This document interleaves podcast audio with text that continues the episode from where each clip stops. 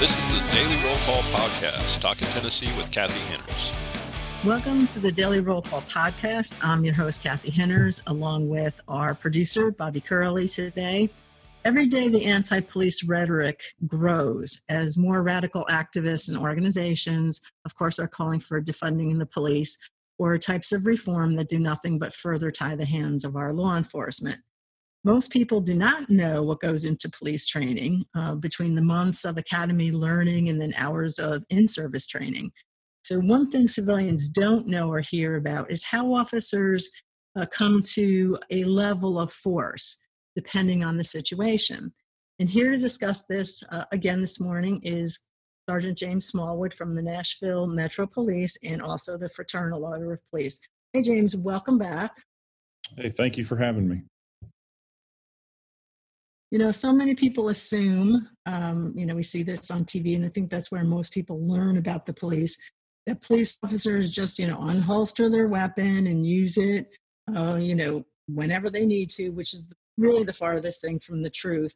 Can you break down and explain uh, what the use of force continuum is for for law enforcement? You know uh, that's a good point that you make there. That folks think that officers are just jumping to uh, that res- that level of force and resorting that with everything they do. And, and quite frankly, the last thing a police officer ever wants to have to do is to draw their weapon.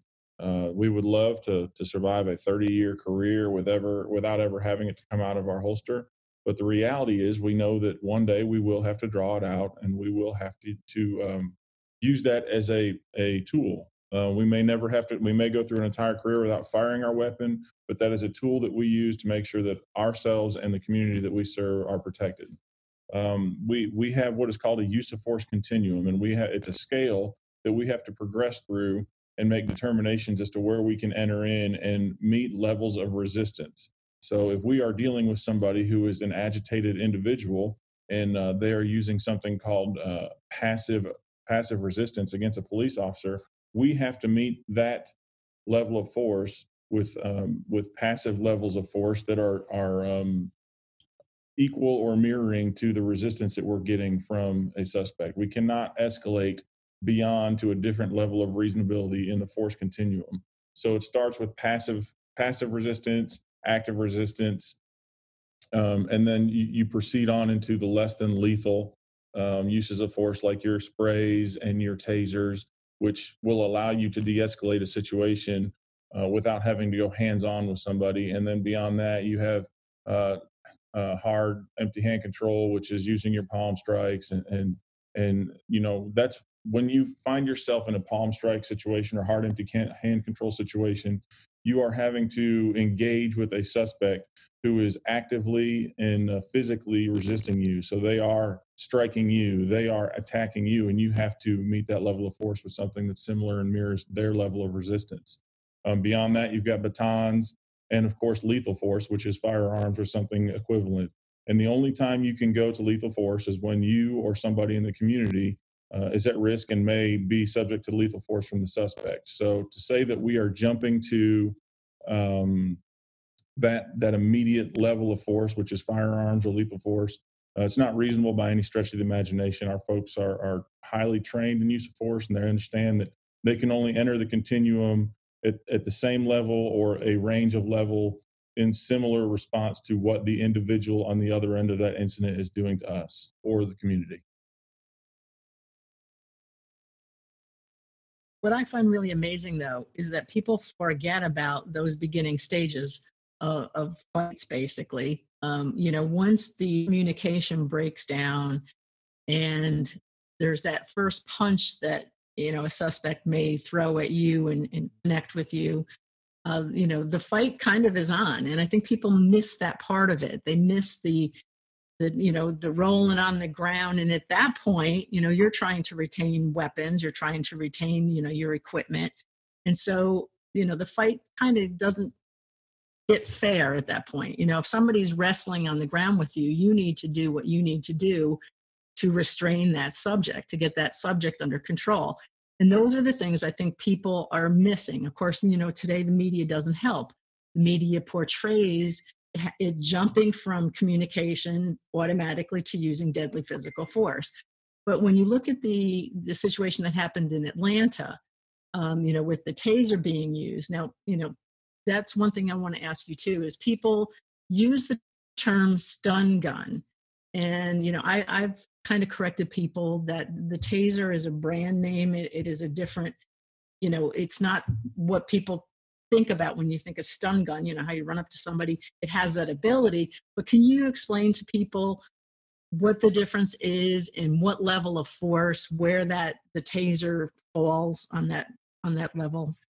Uh, yeah, so the, the difference between a stun gun and a taser essentially is a stun gun um, is a, a tool that civilians use um, and it requires person to person contact. You have to be within reaching distance and you can actually touch that suspect and, um, and cause some sort of physical pain towards the individual, but not, not a level of lethal force.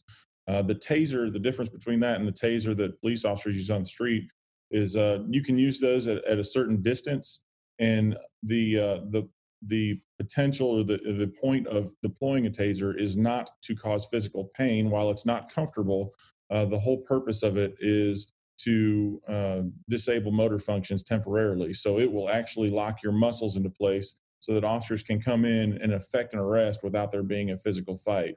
Uh, so when a individual uh, poses a threat to officers and they have shown active aggression and they've shown that they want to be physically aggressive with an officer.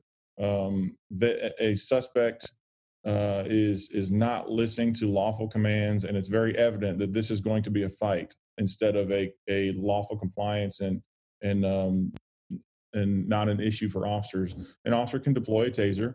It will temporarily disable the motor functions of or the muscle functions of the individual that they deploy the taser on. Uh, they're in five second intervals, and at that point, an officer can move in, effect an arrest, put the subject in handcuffs, and after that five second interval, it's over. Um, it's it's not a pain compliance device. It's a device to to seize motor functions and seize muscle functions so that we can effect an arrest without further incident. I can tell you, I was the guinea pig for uh, an academy class, being the person that was shot, um, you know, with the taser, and it has got to be the worst Charlie horse in the body that that one can experience. I mean, it's a very effective tool for doing that, um, but I got to say, it was it was mighty painful, and I think a lot of people get the wrong impression, you know, that that it's something that affects the the heart or it can kill you, and you know, I don't think they understand that we only use it within a few seconds, you know, you know those second intervals but it, it is a very painful experience, that's for sure. Now, as far as when we're seeing the protests um, down at the Capitol, um, you know, we're, we're not really seeing those things being used. I think a lot of people have said, you know, we look like we're in the military, uh, you know, during protests and things like that. And I don't think people understand what that equipment, you know, from the shield to like you say the baton or the asp and and what what purpose that serves. You know they say oh you look material you look so military and we're only peaceful protesters. Can you explain to people why you know we use those materials and those that equipment when we do uh, face protesters? You know why is that stuff used? Sure. So uh, you know for years especially here in nashville officers have approached um, protesters with a softer look, with uh, uniforms and, and, not riot gear. And uh, even up until the May 30th uh, protest slash riot, that's how we approached that. Um, it was very evident that the folks in that crowd wanted to escalate that into something that was not peaceful. And uh, the police department was forced to react. And anybody that's saying you look too militaristic, there's no riot here, why are you in riot gear? They're simply trying to deflect from the fact that they have actually committed acts of violence and destruction against officers, the community, and the city so that we will soften back down and they can take advantage of that situation. When people are launching bricks and rocks and bottles and bolts and explosive devices and commercial grade fireworks and mortar shells at officers who are standing in line doing absolutely nothing other than watching protesters and trying to keep them off of a building or off of the community um, yeah, it's absolutely appropriate that we deploy officers with pads, with protective equipment, with with helmets, with shields. Because if somebody throws a rock at an officer and it hits them in the helmet, that could be a catastrophic injury. So yeah, or I'm sorry, if it hits them without a helmet on, it could be a catastrophic injury. So they need to be wearing mm. a helmet. They need to have a shield. These are not military grade items. They are protective devices. They allow us to defend ourselves when people are attacking us. So anybody that's saying, "Well, you look too militaristic out here with a shield or a helmet on," uh, frankly, we are trying to defend ourselves because people have attacked us. And any anybody that's saying they look too militaristic, they need to dress down, is merely trying to deflect from their own actions so that we will reduce our level of appearance and compromise our own safety. And that's not acceptable in any realm of any kind of situation right now. Absolutely. You know, and that seems to be the culture um, that's being cultivated out there right now is that you know this this certain look that we have to have to appease people you know i, I find it just aggravating and frustrating as i'm sure you do and, and the guys that are on the street do um, you know there there are some pieces of equipment though that we haven't seen deployed uh, in nashville and so a lot of people have said why are they not deploying like for instance the water hoses which are extremely effective um, and then there's, you know, I can't remember what the actual name is, but it's the loud audible device that sends the, and, and I think Nashville does have one that sends kind of like this horrible, horrific, very high tone that hurts ears. Um, you know, why aren't we seeing those devices used yet? Um, I, am not sure on the water hose uh, method. I'm not sure that we're trained in that. I'm not sure that the the department um, could deploy that method. I, I, just don't know, and it'd be very difficult for me to try and speak as an authority on that. But it, I, I, don't recall that ever being part of mm-hmm. any kind of training we have. Um, you know, the the uh, audio devices are certainly um, a tool that I think are available to the to the Nashville Police Department, but we have to meet every set of circumstance with uh, the equal and reasonable amount of force, and we have to determine whether or not that one would be equal and reasonable and would be effective in some situations. And if it would cause more harm than good, then probably not something we want to deploy. Uh, again, I'm not the authority on those two levels of force, but uh, uh certainly if we were trained and it was adequate, I think you would see the department deploy them uh, if they thought it would be an efficient way to, to manage things. And exactly what you're saying, though, James, is what the public needs to hear.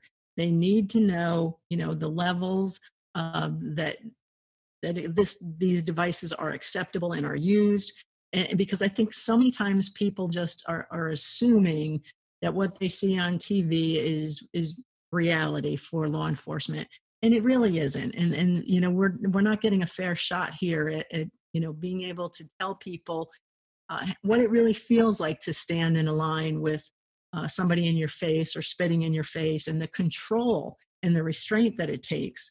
And, and you know when i look at the, the state police down at the capitol now um, you know I, I dare somebody to want to be in your position. I dare someone that wants to stand in the heat in the sun and you know during this this weather that we're having with these smelly young punks basically that are just constantly in your face. So I, I thought that this was an important thing to bring to the public, to the listeners, um, you know, so maybe they can understand and get a grasp on, uh, you know, how it all works, you know, the training and whatnot. Of course, you know, there are people that are still going to damn the police, um, but I think it's a very effective tool, uh, you know, for you to come on and to explain these things. And so I do appreciate that you've done that. Um, Today we heard uh, there's another officer killed in the state of Washington.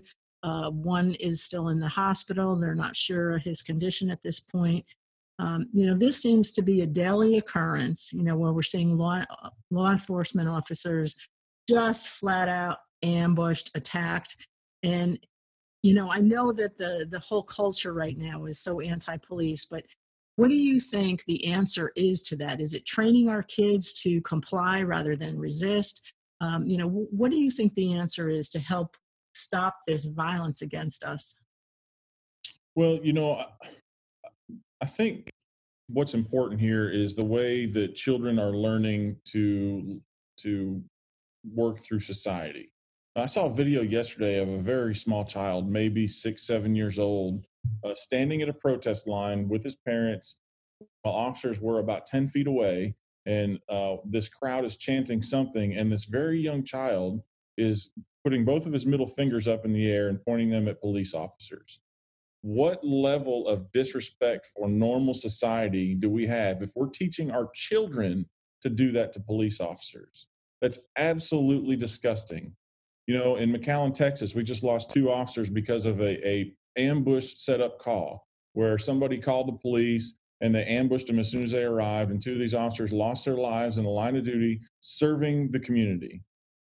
And one of the officer's daughters posted online a very heartfelt uh, mourning post for her father. She lost her father, who was serving the community as a police officer, and she wanted to mourn him publicly and say how good of a man he was. And people posted behind her, uh, replying to her comment, vile and disgusting and abhorrent mm-hmm. comments about how they were happy he was dead. What kind of society are we facing where the young people of our communities are happy to see law enforcement officers dying in the streets? What kind of leadership are we seeing where there's nobody standing up, nobody standing up in the public eye saying, these people are public servants, they are good men and women, and you are judging them based on the way that they look rather than the content of their character and we all need to sit down at the table and understand each other's perspectives instead of throw vile and disgusting comments back and forth and only serve a purpose of separating even mm-hmm. further rather than coming together. While we are actively building bridges into our communities, these folks are actively trying to figure out ways to destroy them. That is absolutely insane. Yeah, it is, and it's really sad to hear that. Um, you know, these these kids you know, are growing up without a mom or a dad and, um, you know, due to being killed because of the profession that they chose. And then to hear the disrespect and, and the disgraceful comments is, is really hard. And there again, you know, people don't, don't get that, you know, um, I just can remember, you know, once I got on the police department, I lost a lot of friends because people don't want to hear um, what we have to say, whether it's about society in general or how we were treated on a particular call. You know, so you lose, you, you kind of lose people along the way. You know, you do have your family structure that supports you greatly, uh, but it's a it's an interesting profession. I, I mean, it's there is nothing like it. It is it is just a job that can isolate you, can abandon you sometimes. I mean, it's a very difficult job uh, it can be fun at times. It certainly is gratifying at times. Uh, but overall, it's it's a very difficult profession to choose. And I'm sure, I think we touched on this the last time, recruitment numbers are down because, like you said, nobody wants this job right now. Um, but what are we seeing as far as retirements go? Are you seeing in your department? I know New York City had a it had a record week uh, this past week with over 500 officers between I think it was between May and then July 6th or something. You know, record numbers of these guys retiring. Are you seeing that too in uh, in your department? Well, you know, there's no question. Th- this profession is the most noble profession in the world, where an individual can make the decision to come in and serve their community. They can pin a badge on their chest and become a public servant and know that the last time they hug their families and leave the home may be the last time they see each other. They willingly go out into the community to try and protect those who need it the most, to try and make our community safer and stronger. Absolutely, without a doubt, people who choose that profession, especially in today's environment, they should be praised. They should be honored. They should be respected. And because they are not, this is absolutely the most noble profession, and people that continue to choose to do it, uh, we our hats should be off to them uh, yeah, we're, we're seeing across the country, we're seeing numbers spike where folks are turning in for pensions and getting out of the profession. That they've just they've had enough. They've they've become to a, to a point where they're fed up with the fact that they are standing protest lines day in and day out, and they're being degraded and cussed at, and things are being thrown at them, and threats are being made on them and their families, and they've just they've just made a determination that this is all I can stand. Uh, like you mentioned in New York City, they had a, had a spike that the city themselves could not handle. While people are calling for for defunding the police, leaders are are remaining silent. Political leaders are remaining silent, not saying a word. But when the police make the decision that if you don't want us, we're going to leave, like in New York City, where they had a huge spike in pension applications, the city throttles it back and doesn't allow them to actually leave. So lead from the front, speak what you believe. Stop acting like you're trying to appease folks because it will backfire in the long run. Here in Metro, I'm not sure what the numbers are. I know we've seen a rise in inquiries on on what it would look like if folks left, what their pensions would look like if they leave early before their uh, 25 and 30 years are in. I know we're seeing uh, uh, several folks put in for uh, retirement or resignation, and, um, and, and I suspect that we will see that continue to rise as this environment and this climate continues in the way it is. If we don't turn the corner and get back to uh, respecting the way a normal society should operate, respecting those who are willing to serve their community, I think you're going to see that that number increase, and that's a very dangerous place to be for our communities. And as far as the leadership goes, eh, you know, we are seeing that in New York City is a prime example of that between the governor of New York and certainly the mayor of the city of New York uh, is disgraceful. You know, I mean, there's there's allowing you know Black Lives Matter to be you know painted on, on a major thoroughfare in New York City in front of Trump Tower. Uh, I get you know trying to message the president, but the disrespect is at an all-time high. I've never seen anything like this before. And like you say, I, I really hope that we can get back to the old normal. Uh, I don't like to use the term the new normal. I, I don't find that acceptable whatsoever uh, for our law enforcement. Um, but it's it's really a shame. Um, you know, you you do get into this profession wanting to help people, and then you you find a lot of those people start turning on you. I'm I'm sure there's still communities people appreciate you uh, and support you no matter what. It's very difficult though being in these communities, you know, with with the older people um, that are scared to death maybe to speak out and to show their support, but they're there and so I think, um, you know, I, I think that we have to turn that corner sooner than later. And I'm worried though because of the talk of defunding. Now, uh, maybe the next time we have you on, we'll talk about the Breathe Act. I don't think people understand what that is. That is something that the squad, uh, the four congresswomen, the radical, you know, out there congresswomen have put together several pages. I started looking at it yesterday. It's it's ridiculous it certainly would never pass the Senate as it is in its current form now. Um, and we also still hold the power in the Senate. But if we were to lose this, if we lose the presidency, if we start to lose the Senate, uh, something like this is very possible and dangerous. Um, you know, defunding the police is not an option. And, and for people to think differently, uh, wait till it comes to your neighborhood. So, you know, maybe we can touch on that the next time. It's a very long uh, and lengthy proposal it's filled with just stupid stuff. And uh, so maybe we can break that down at another time. Um, I appreciate you coming back on. Hey, Bob, did you have anything you wanted to ask? No, I just uh, really appreciate uh, the, the, work you guys are doing, and uh, just know that there are a lot of people who you know have you in their heart in uh, in their prayers, uh, and uh, we certainly hope that um, we we do not see anything like we're seeing in other cities escalate where it's actually causing serious injury and death of our police officers protecting us. So we we really appreciate everything you're doing you know we do want to have you back again you are a fountain of information uh, several comments just did come in on uh, on the you know interview we did last week. Um, people are going to be asking uh, uh, some questions to ask you in, in you know future interviews. Uh, but it was a very popular uh, podcast, a very popular episode. So people are listening and they want to hear more. So we certainly appreciate your time and your effort and your knowledge. That's for sure. Well, certainly, and if I if I can leave you with these closing thoughts, um, you know, you, you talk about uh, the the Breathe Act and the folks that are writing that.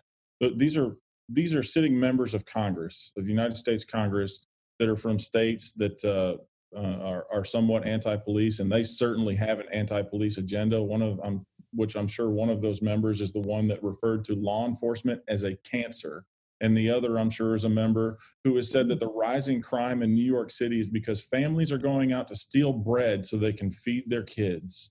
Are you kidding me? Mm-hmm. People are out there shooting people blatantly without any concern for the recourse because they know there are no consequences for their actions. These are not people stealing bread for their families. These are people terrorizing our neighborhoods. They're terrorizing the hardworking men and women of America. And, and frankly, the silent majority is terrified that they are going to be the next target. So that's why you're not hearing much from them. And we hear about Black Lives Matter, and certainly they do. And we, but we, you know what we never hear about? Victims' lives. We never hear victims' lives matter. And we hear say their name, but we never hear people, especially here in Nashville, saying names like Paul Steele and Ashanti Posey, both juveniles who were shot by unknown assailants in the community by somebody who targeted them. We're not hearing people say their names. We're not hearing people march in the streets for that. Where is the victims' lives matters marches? Why are we not taking to the streets for them? This is all about getting law enforcement out of the way so that anarchy can reign in our nation and terrorize our communities. And if you don't think that's what's the case, turn on the TV, see what's happening, see what happens when a guy in Washington D.C. gets slapped in the face by a group by a mob in broad daylight and when police officers move in to arrest him for the assault they're asking him why is he being detained what has he done wrong this is all about deteriorating the public safety in our country. And if you're listening to this and you're part of the silent majority, you're going to have to get to the ballot box. You're going to have to stop this before it becomes worse. Absolutely. And that is the huge, uh, you know, thing to think about right now. We have early voting starting soon. And then, of course, this upcoming election is probably the most important I've ever seen in my life.